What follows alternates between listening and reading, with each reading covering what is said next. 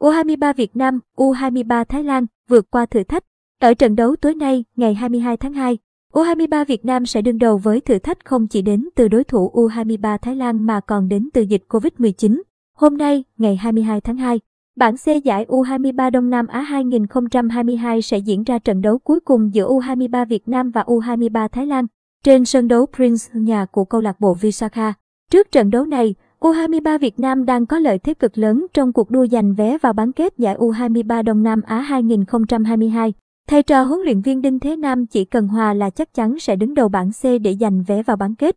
Hiện tại, U23 Việt Nam đang đứng nhất bảng khi có cùng 3 điểm như U23 Thái Lan nhưng hơn hiệu số bàn thắng cộng 7 so với cộng 2.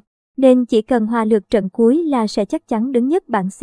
Thậm chí, U23 Việt Nam vẫn sẽ có vé vào vòng bán kết với ngôi nhì bảng ngay cả khi thua Thái Lan với cách biệt 7 bàn.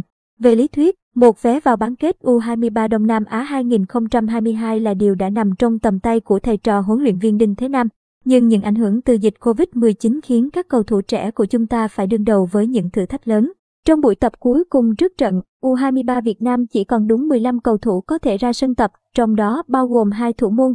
Đây là quân số đủ để U23 Việt Nam ra sân thi đấu tối nay nhưng chất lượng chuyên môn chắc chắn bị ảnh hưởng.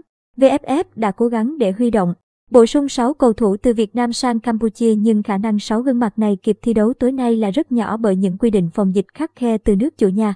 Theo quy định, mỗi đội phải có đủ 14 cầu thủ, bao gồm ít nhất một thủ môn mới đủ điều kiện ra sân thi đấu.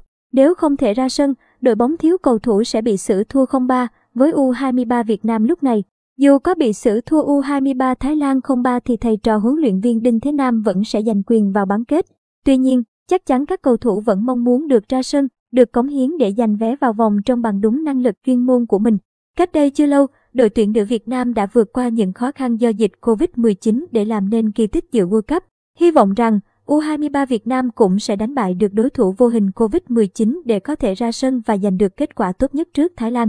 Cuộc đọ sức giữa U23 Việt Nam và U23 Thái Lan sẽ diễn ra vào lúc 19 giờ tối nay, ngày 22 tháng 2 và được VOV.VN tường thuật trực tuyến. Mời quý độc giả quan tâm theo dõi.